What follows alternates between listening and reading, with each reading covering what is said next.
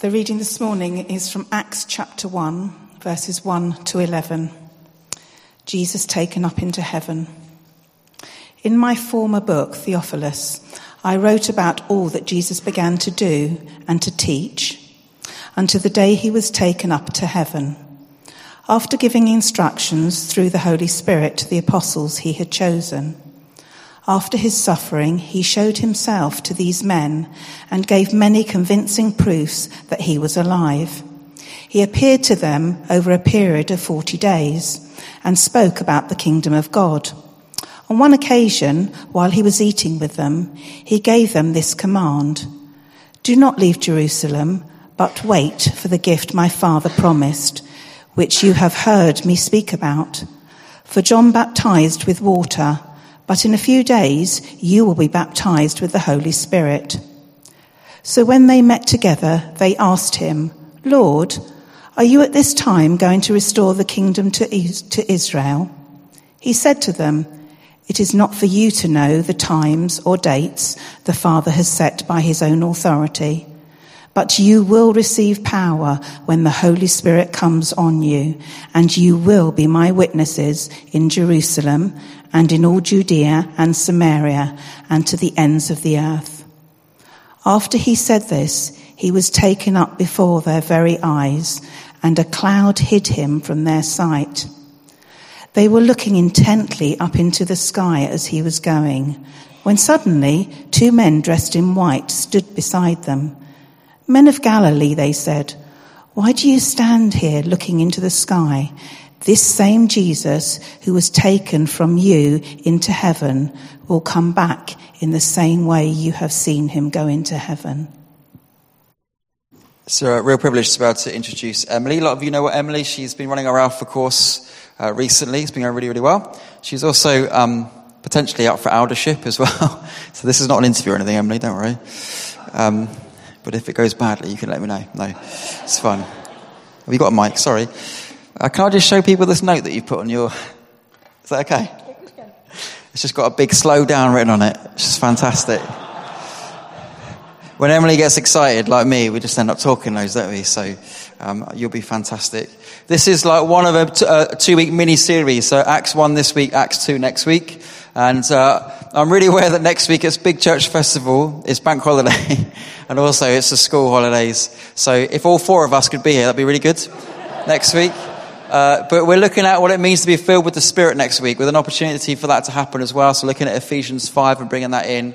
Um, so if you are around next week and you're thinking, oh, my, I came this week, so I'm like, please come next week, because there won't be many of us here, but we'll, the ones that will be here will be a fantastic morning, looking at Pentecost, looking at what it means to be filled with the Spirit as well. So um, please come along next week. I'm going to pray for you and then hand over to you. Thanks, Emily.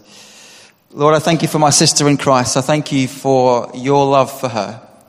I pray right now that she might know and sense your love in greater measure as you anoint her, you pour out your words through her.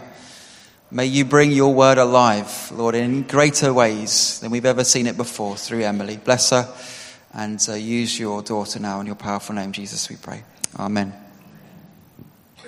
Amen. Thank you. So I've been asked today by Jim to speak about the ascension of Christ. Um, when he first asked me, my first thought honestly was there are literally no jokes to be had today, so I apologise. It's quite, um, quite a straight sermon, but that's okay. Um, I find it really interesting that as our church, tradition, we just don't focus on this ascension very much, do we? We quite rightly talk loads and loads about Jesus' birth, about his death, and about his resurrection, but we never ever talk about his ascension. I don't think I've ever personally heard it spoken about in a sermon. In fact, um, I've been a Christian 38 years. I'm a second year Bible uh, school student, and I had to use Google to tell me when Ascension Day was this year. Anyone know when was Ascension Day this year? Hey, well done. Fran knew. She knew it was I was preaching. It was. It was Thursday this year. Okay, as I said, sometimes uh, sermons can have a practical application. They, um, we can get a lot from our life, and sometimes we just learn a lot about Jesus. And I think um, this sermon is probably the latter, but that's okay. I've discovered in finding out about the ascension how important it is. So when we look at the cross, we should always do that, thinking about the resurrection. And I believe as well as when we look at the resurrection, we should always do that, keeping the, um, ascension in mind. Today's talk has lots and lots of Bible in it, but don't worry, I'm going to have it all on the main screen so you can see it, okay? Because there's lots to get through, so let's go for it. Okay, so the ascension played a really important part in the early church. In his first sermon, Peter, in, in Acts 2 at Pentecost, talks about Jesus being exalted to the right hand of God. Um, in 1 Timothy 3, Paul talks about, it looks like he's quoting a song actually, where he's talking about Jesus taken into glory.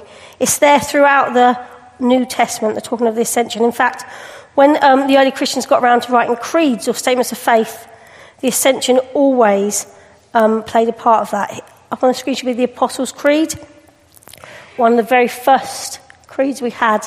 And it says this I believe in Jesus Christ, his only Son, our Lord, who was conceived by the Holy Spirit, born of the Virgin Mary, suffered under Pontius Pilate, was crucified, died, and was buried. He descended to the dead. On the third day, he rose again and descended into heaven and he is seated at the right hand of the Father, and he will, lud, uh, will he will judge the living and the dead. It's right there. When the early Christians had to sum up Jesus in just 70 words, the ascension gets a mention. So, we've seen it's important to the early Christians, so let's have a little look at this overlooked event in the life of Christ. Uh, the ascension is mentioned twice in the Bible, specifically two specific accounts, both by Luke, one in his Gospel and one thanks Diane, brilliantly read out in Acts 1. Okay, so let's just put this into historical context first. So, Acts 1, verse 3 says this After his suffering, such Jesus' death and resurrection, he presents himself to them, the disciples, and gives many convincing proofs that he was alive. He appeared to them over a period of 40 days and spoke about the kingdom of God. So he's around, he's around, he's, he's come back from the dead, and he's around 40 days. He's eating with and speaking to and teaching the disciples. And then, verse 9, it says this After he says this, he was taken up before their very eyes, and the cloud hid him from their sight. Okay, so we've got Jesus dies on Good Friday. Three days later, he rises again on uh, Easter Sunday. And then 40 days later, he's taken into heaven. Okay, so the when and the what Pretty simple. I reckon we can all get that. But it's the why that's the confusing bit. Have you ever wondered why? Why Jesus ascended? In Alpha, one of the questions we ask people is this If Jesus was to turn up tonight, what would you ask him? And actually, every time I ask these, these seekers and these baby Christians that question, it gets me thinking. It gets me thinking and daydreaming, if you like. What would I do? Wouldn't it be cool if Jesus was around? Wouldn't it be like, it, it just gets me thinking about what it would be like if Jesus hadn't ascended. But he did ascend. And in fact, Jesus says when he's in the Last Supper talking to the disciples, he says this to them. There you go. Keep going, verse 9. He says this. That's it. Thank you. He says, But, but very truly I tell you, it is for your good I'm going away. So Jesus said to the disciples, it's for their good that he was going to leave. And so by implication, it's, it's for our good that he left. Uh, and yet it doesn't make sense. And yet, later on, we see something similar happens in the, in the, after the resurrection when he's speaking to Mary Magdalene. Do you remember? When she first sees him, she doesn't recognize him. And then suddenly she does. And I'm going to, I guess from the scripture, she, she must run over and try and grab him. And Jesus says this to him, says this to her Do not hold on to me, for I have not yet ascended to the Father. This doesn't seem to be a physical thing. Jesus is not anti hugging, unfortunately. So Jesus is okay, okay with the physical touch. In fact, later in that same chapter, if you remember, he encourages a doubting Thomas to hold his hands, to put his hands through his scars. So it's not about touch. He's not saying to Mary, don't touch me. He's saying, don't cling or hold to me. Let me go. I've got to go. I'm going to go and I'm going to be ascended to my Father. He's implying it's going to be better for her if he does. Okay, so why is it better? Why is it better that Jesus needed to ascend then? This morning, I want to share four reasons that I believe Scripture tells us why it is good that uh, Jesus ascended, why the ascension is important. I, am a good Baptist. I wanted three. Uh, I limited it down quite a lot, but four is, is the very fewest I can do it. So we're going to do four reasons, okay? First reason, reason one, is that the ascension is when Jesus was enthroned. It was the enthronement of Jesus. If you like, it was a coronation of Jesus. Okay, we had a coronation this month, didn't we, for King Charles III? Fab, wasn't it? Look at that picture, love it. Okay, who watched it? Anyone watch it on the telly? Yeah, everyone. Anyone go to London and be part of it? Who was that? Me? Oh, I did. Yeah, yeah, I did. I did. Just me. I thought somebody else was mad enough then. I was there in a bin bag doing my bit for king and country. It was great. It was a great, great day, wasn't it? A really great day to celebrate, as um, Trev said, our earthly king. Oh, go back, go back. Come on, look at the picture sec. Can we get the picture back up? Oh, sorry. There you go. Sorry, it's just such a fab picture of King Charles. I don't want to rush off it. I wanted to show you one little thing. The reason I picked that picture is because uh, King Charles is carrying the orb. And he carries that, and I'm sure you, if you saw the ceremony, you, you know why. He carries that to remind us that even though he is King of the United Kingdom, he acknowledges and realizes that the cross, Jesus is King of the whole world. Jesus has dominion over the whole world. And the Ascension Day is when Jesus becomes King of Kings. Okay, it's the day that God validates and approves of everything Jesus has done. It's the grand finale, if you like, of his earthly ministry. It's a completion of everything he came to earth to do. And we see this, we see it really clearly shown to us in Philippians 2. Do you know that famous passage where we see that Jesus humbles himself? He becomes nothing, he becomes like a servant, and he, he's obedient to God and even to death on a cross. And then we see this, Ephesians, uh, Philippians 2, verse 9. Therefore, God exalted him to the highest place and gave him the name that is above every name, that at the name of Jesus every knee should bow in heaven and on heaven, in heaven and on earth and under the earth, and every tongue acknowledge that Jesus Christ is Lord to the glory of the Father. You see, we think of ascension and descension as and ascend and descend as spatial terms. We go up and we come down. But actually, it's more than that. It's about it's about status, it's about authority. When Jesus descended to earth, he came down, he humbled himself, he became nothing. And then when he ascends, he gets that exaltation, he becomes king. In fact, actually, it's interesting that we see this actual event um, prophesied in the Old Testament. If you look at the book of Daniel, Daniel 7, there you go, it's up there. Cool. Lots of verses. Daniel 7 says this In my vision at night I looked, and there before me was one like a, the Son of Man, coming with the clouds of heaven. He approached the Ancient of Days and was led into his presence. He was given authority and glory and sovereign power. All nations and peoples of every language worshipped him. His dominion was an everlasting dominion that will not pass away, and his kingdom, that's Jesus' kingdom, is one that will never ever be destroyed. We had a really great ser- series, uh, series of sermons at the beginning of the year on the kingdom of God and how it affects our life. And actually, I'd really encourage you, if you've forgotten some of that, to go back. It's on our YouTube channel. Um, go back and have a little look at some of that stuff about Jesus and his kingdom and King, King Jesus ruling that whole kingdom. So that's our first reason. The first reason the ascension is important is the fact that it was, a, it was the day that Jesus was enthroned as king and he sits at the right hand of the Father. And, and that leads us nicely into the second reason the ascension is important, and that is when Jesus became our high priest at the right hand of the Father. This is the commencement of his high priestly duties. Okay, so to understand what that means, we need to go back a bit and see a little bit what being a high priest in the Old Testament was like. So, in the, um, whole, in the Old Testament, the Levitical priests, the high priest particularly, had a really important job. And their biggest day of the year, the most important day of the year for them, was Yom Kippur, the Day of Atonement. And they had four jobs, okay, as, as priests. First thing they had to do is they had to sacrifice for sin. So what they did is a, a spotless, blameless animal was chosen, and he, it was killed for the wrongdoings of the people. Then they took that sacrifice and they ascended to the, to the Holy of Holies, the part of the temple that was separated off and was just where God was, where God was, where the presence was of God was. And they took the sacrifice there and they presented it to God.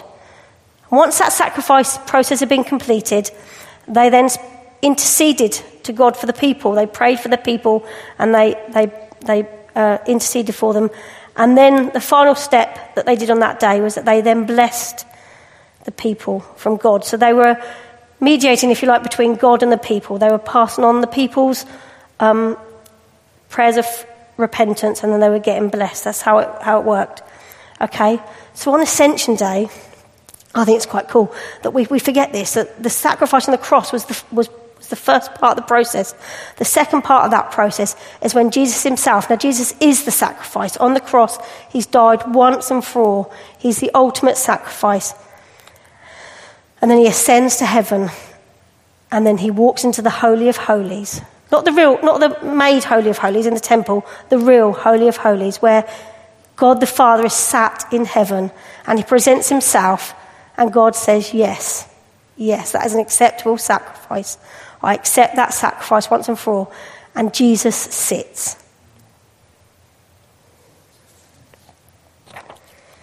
Hebrews 7 puts it this way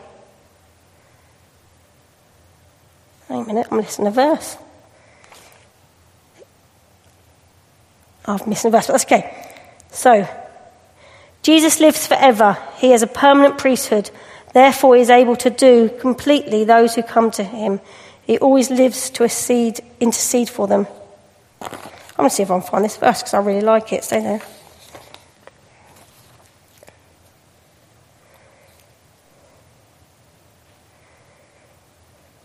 There you go, this is it. Hebrews 10, chapter 11. Day after day, the priest stands and performs his religious duties. Again and again, he offers the same sacrifices, which can never take away sins. But when this priest had offered the all time one sacrifice for sins, he sat down at the right hand of God. See, Jesus has completed everything we needed to do. So he's there, he's finished. The sacrifice is finished. And now his only job left, I'm back on track now.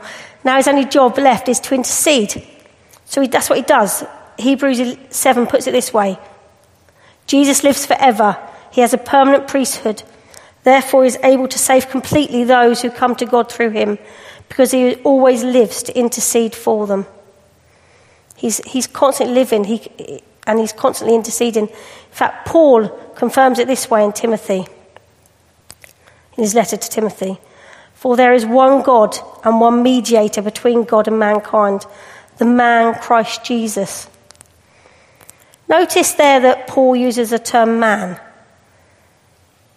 It's really important that when Jesus gets to heaven, he's fully God, but he's still fully man. He's still alive, he's still in a body, he's still fully man. And why that's important is it because he means he understands us, he's experienced what we've experienced, he's lived on earth. He's had all that experience that he's done, and he's still a man in heaven. Um, Hebrews 4 puts it beautifully. It says this Hebrews 4 14 to 16. Therefore, since we have a great high priest who has ascended into heaven, Jesus, the Son of God, let us hold firmly to the faith we profess. For we do not have a high priest who is unable to empathize with our weaknesses, but we do have one who has been tempted in every way just as we are, yet he did not sin. Let us approach then God's throne of grace with confidence so that we may receive mercy and find grace to help us in our time of need. I find that amazing that we, we as human beings can approach God's throne because Jesus, who's fully God and fully man, is there and he's interceding for us and he's welcoming us. I loved earlier, I was watching when the band were uh, rehearsing, a little kid just jumped on the stage and interrupted the rehearsals because it was his dad and he could. And we can interrupt God and we can go to God's throne because he's our dad and because Jesus is interceding for us there. See, Jesus isn't geographically limited anymore. When he was on earth, he, um, for example, he couldn't be preaching in Jerusalem and healing, I don't know, in Locks Heath. He couldn't be in lots of different places at once. But now, I know it'd be good, Trevor, uh, but now he's in heaven. He can be everywhere. He can see everything. He can deal with every situation. We can approach him day or night at any time, and he wants to hear from us. He's living to intercede for us. So that's the first two reasons. Jesus is king, he's enthroned in heaven, and Jesus is our high priest sat at the right hand of the Father. But what I find interesting, we haven't even got yet to the reason Jesus gave us why it was better that he should go. So let's have a little look. Let's go back to that verse 16 of uh, chapter John, uh, John chapter 16 and have a little look. It says this, but very truly I tell you, maybe it does in a minute, very truly I tell you, it is for your good that I'm going away. And this is it. Unless I go away, right, keep going forwards. I'll read it out anyway. Okay. For very truly I tell you, it is for your good that I'm going away. Unless I go away, the advocate will not come to you. But if I go, I will send him to you. That's John chapter 16, verse 7. It says this as well in John chapter 14 I will ask the Father, and he will give you another advocate to help you, who will be with you forever, the Spirit of truth. Now, that another is not a sort of different thing, that's an additional thing. We, we, get, we get them both. There we go. So we get an advocate. Okay, so our third reason that it was good and important that Jesus ascended is that Jesus' return to heaven enables us to receive the Holy Spirit, enables the Holy Spirit to come. In, our, uh, in the verses that Diane read, the Holy Spirit gets mentioned uh, three times. It says this in verse 4 Do not leave Jerusalem, but wait for my gift the Father has promised. If you remember, that gift was promised um, through the prophecy of Joel.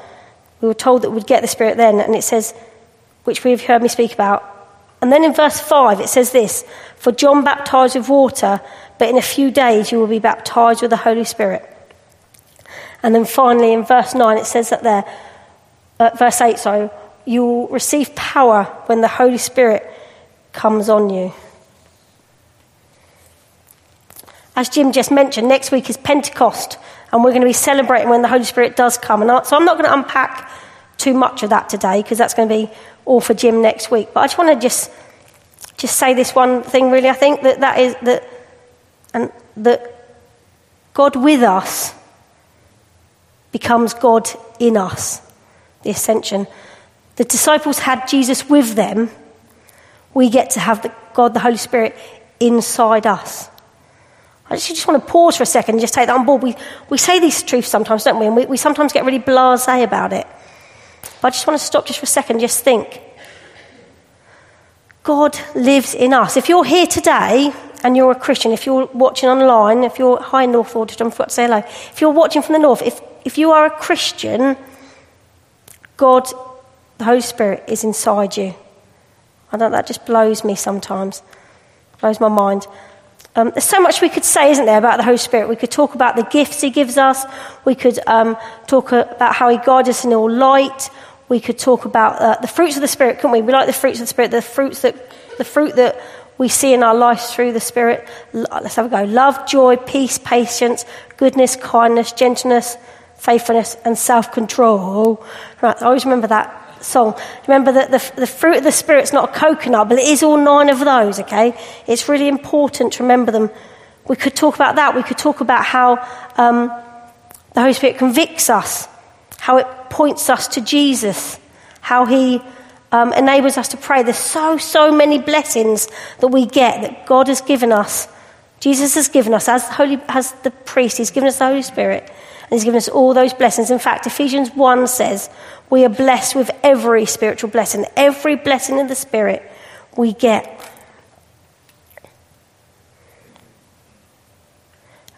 But I just want to focus maybe on one little part of that, um, that verse that we looked at where it says that um, I've got to go away because I can send a comforter.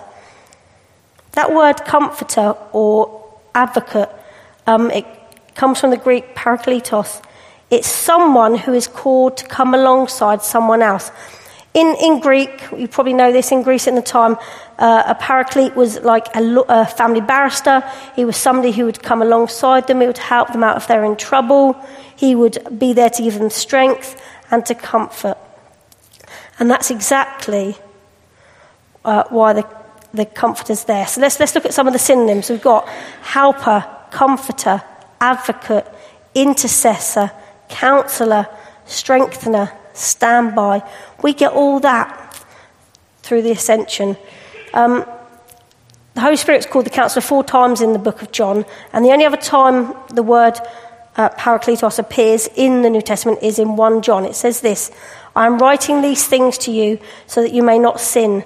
But if anyone does sin, we have an advocate, a paraclete, with the Father, Christ Jesus, the righteous. So just, I think it's just so cool. We have an advocate in heaven. Jesus is there at the right hand of the Father, interceding and advocating for us right there in heaven. And at the same time, with us, no, no, no, inside us, we have the Holy Spirit advocating for us. I hopefully you can see now why the ascension is such a great day and such a good thing to celebrate. This is my fourth reason as to why the ascension is important. And that is um, this final one is that Jesus is coming back just as he left. Right at the very end of that reading, in Acts 1 10 to 11, we see this. They were looking intently up to the sky as he was going, and suddenly two men dressed in white stood beside them. Men of Galilee, they said, why do you stand here looking at the sky? This same Jesus who has been taken from you into heaven will come back the same way as you have seen him go into heaven.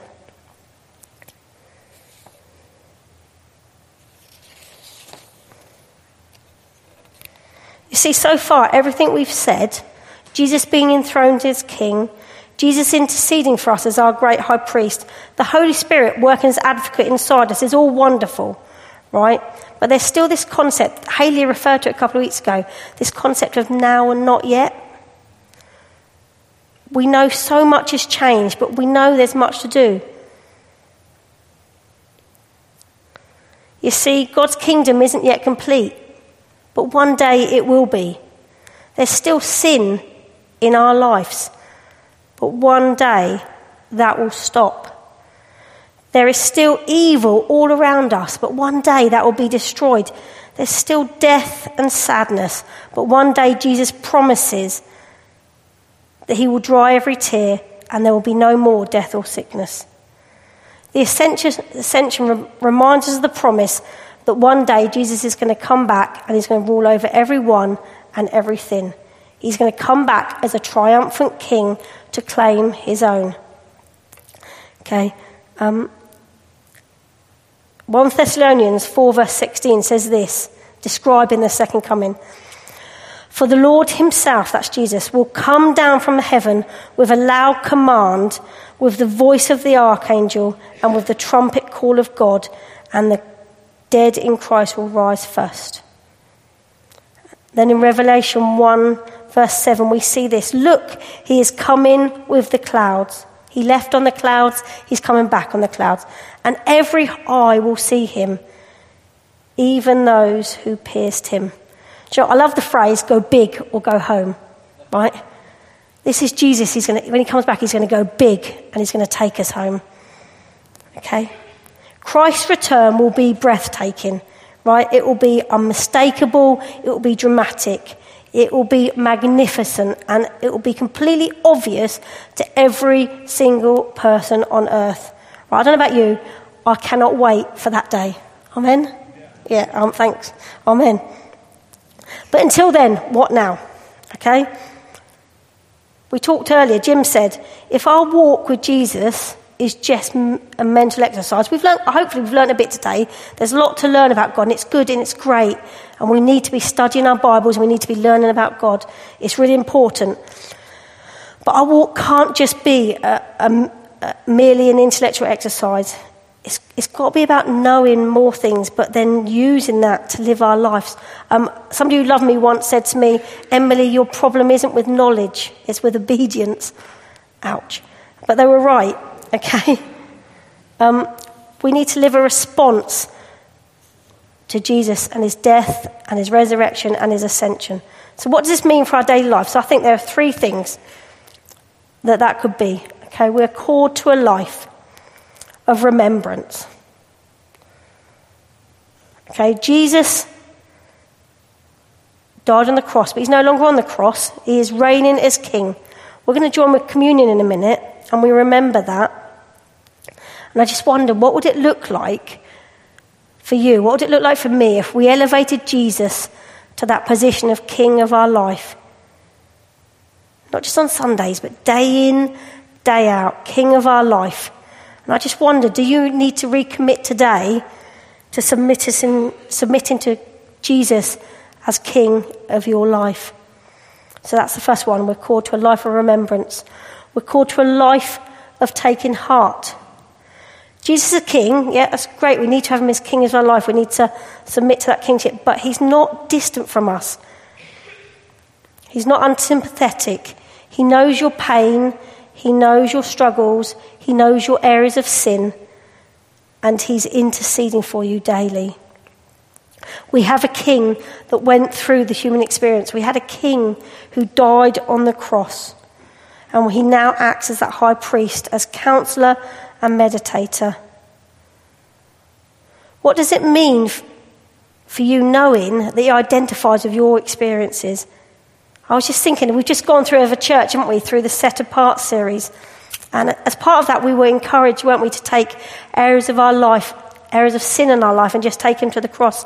And maybe today, maybe God's just saying to you, there's, there's still an area of sin in your life that you need to hand over to me. And, um, but don't be scared to do so, because you're not going to get met with judgment and shouting and anger. Jesus is going to meet you in, in mercy and in grace. And so maybe for you today, um, that's something you need to just do, bring that area of sin to Him. Or maybe the third thing we need to do is we need to live a, um, so we've got a life of remembrance, a life of taking heart, and then thirdly, a life of hope. We have a glorious future.